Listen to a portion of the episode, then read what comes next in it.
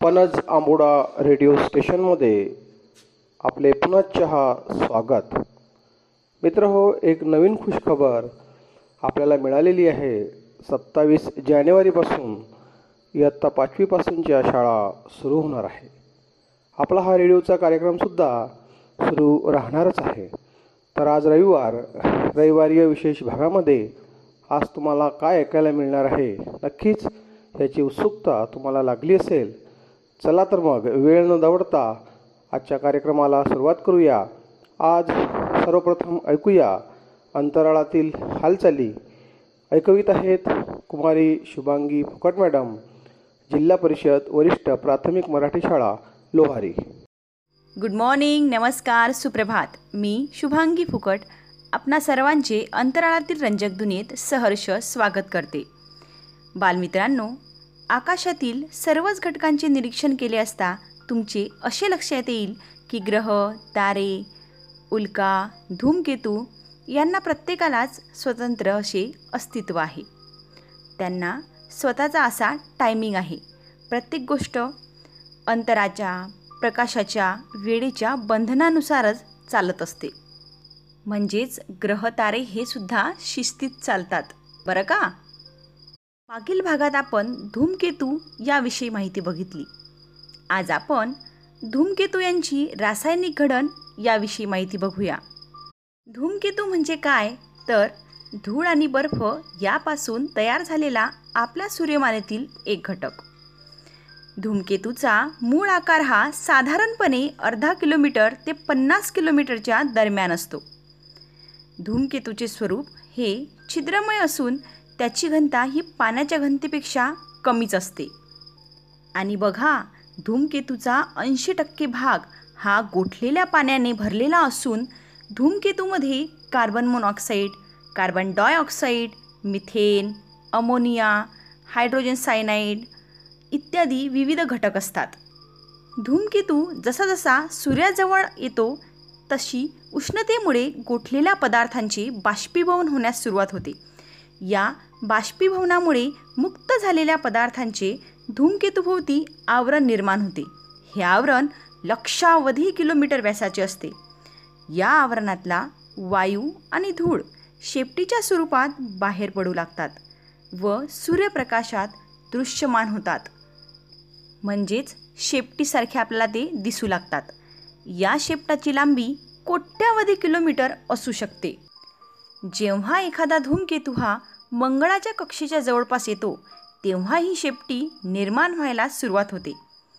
काही धूमकेतू मात्र सूर्याजवळ आले असतानाही शेपटी नसल्याची उदाहरणं आपल्याला बघायला मिळतील. या धूमकेतूचे तीन भाग असतात. एक शीर्ष म्हणजे समोरचा केंद्रक आणि पुच्छ. धूमकेतूच्या केंद्रकाभोवतीचा धूळ आणि वायू यापासून तयार झालेला मेघ. म्हणजेच शीर्ष.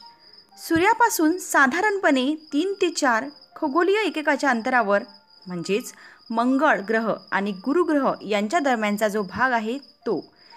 यामध्ये धूमकेतू आला की सूर्यकिरणांच्या माऱ्यामुळे याची निर्मिती होते.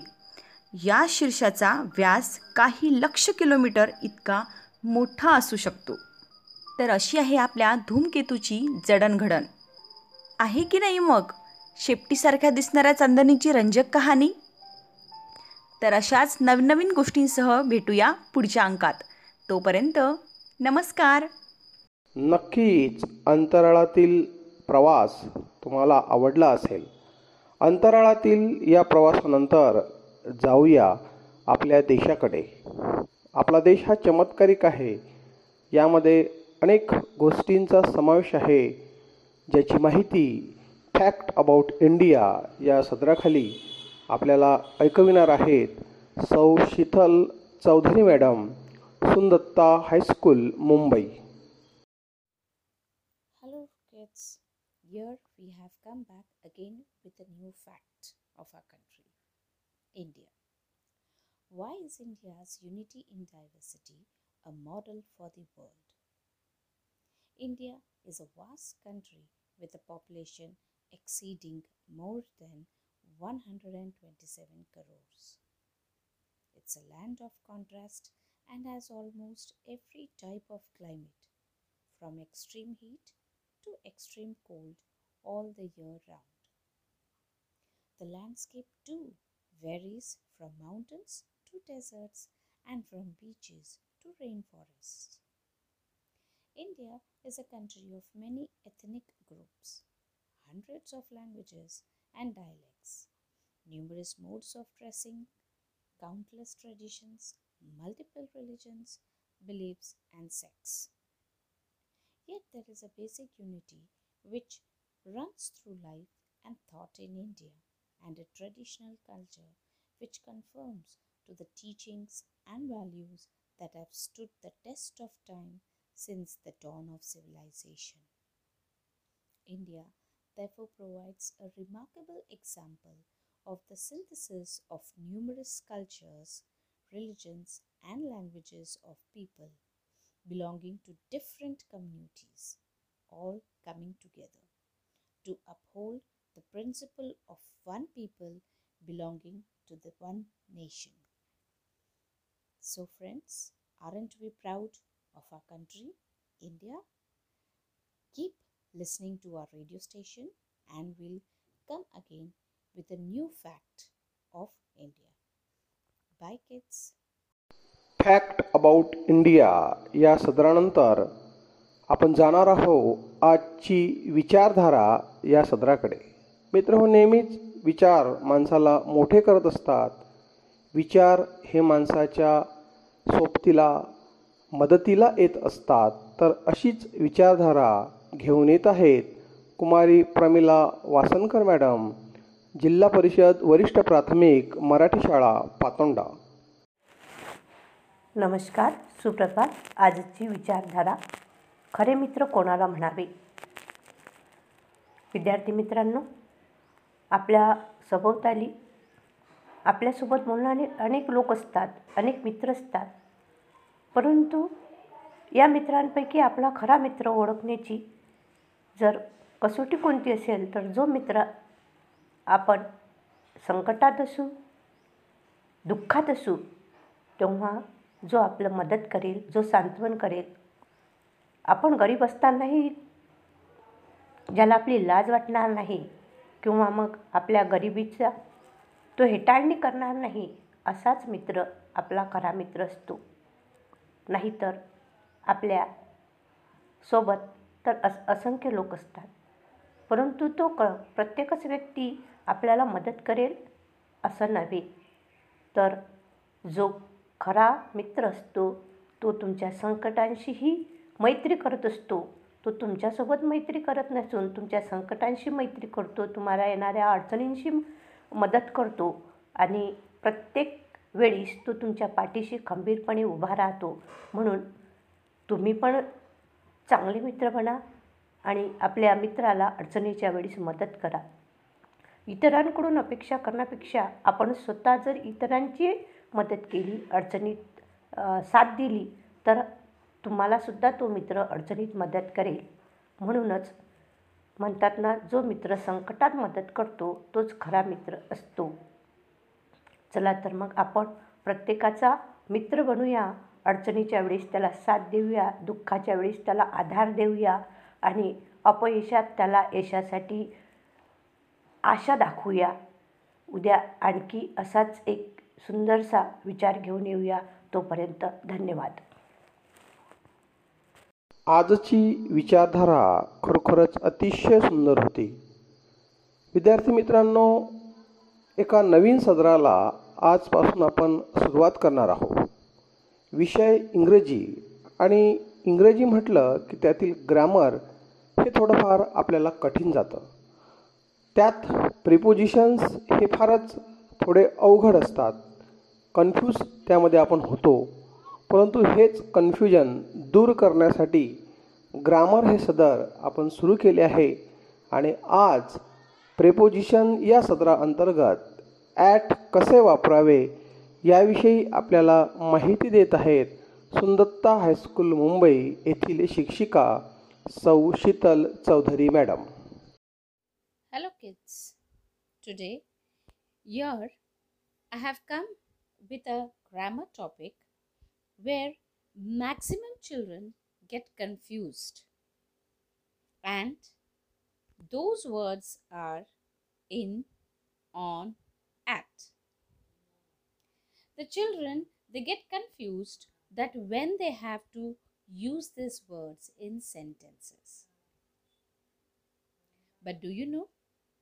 These words come under one grammar part of speech, and the name is preposition.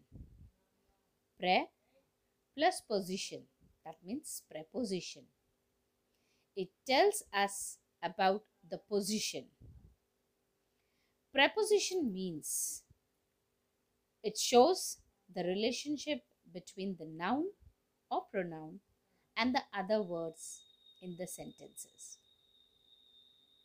Today, we'll see that how we can use the preposition at.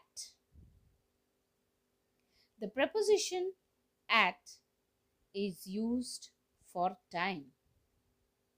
There are many ways you can use the word at for referring to time, like at 5 o'clock, at 6 o'clock. For example, my school starts at 7:30 a.m. The bus will leave at 12:30 p.m.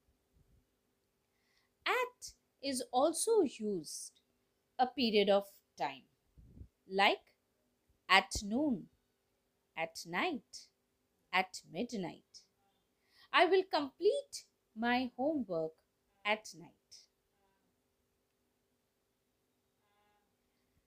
At is also used for some festive periods like at Christmas. I'm going to buy a new dress at Christmas, at Easter, at the weekend, at lunchtime, at breakfast, at tea time. So, kids, at is used for a specific time, as I said.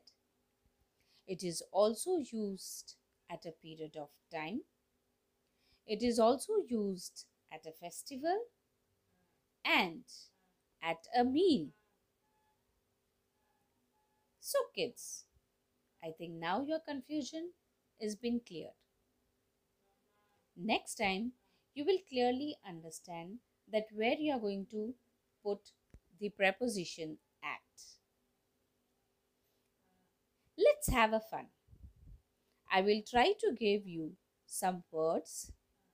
Please make this into sentences by adding the preposition at. Ready, friends, with your notebook? Okay, my example is 5 o'clock. You have to make sentence by using at. Then sunrise. Next, Diwali. Hope you have understood whatever I have told about the preposition at. And sure you are going to make sentence by using this preposition at. Next time, I'll come up with the preposition on and in how to use. Stay tuned with our radio station. Thank you, kids. नक्कीच विद्यार्थी मित्रांनो ही माहिती ऐकल्यानंतर at कसे वापरावे हे आपल्याला चांगल्या प्रकारे कळलेले असावे. मित्र हो आजच्या भागामध्ये आपण इथेच थांबूया. हा भाग तुम्हाला कसा वाटला तुमच्या प्रतिक्रिया आम्हाला नक्की कळवा. पुन्हा भेटूया पुढच्या भागात. तोपर्यंत नमस्कार गुड बाय.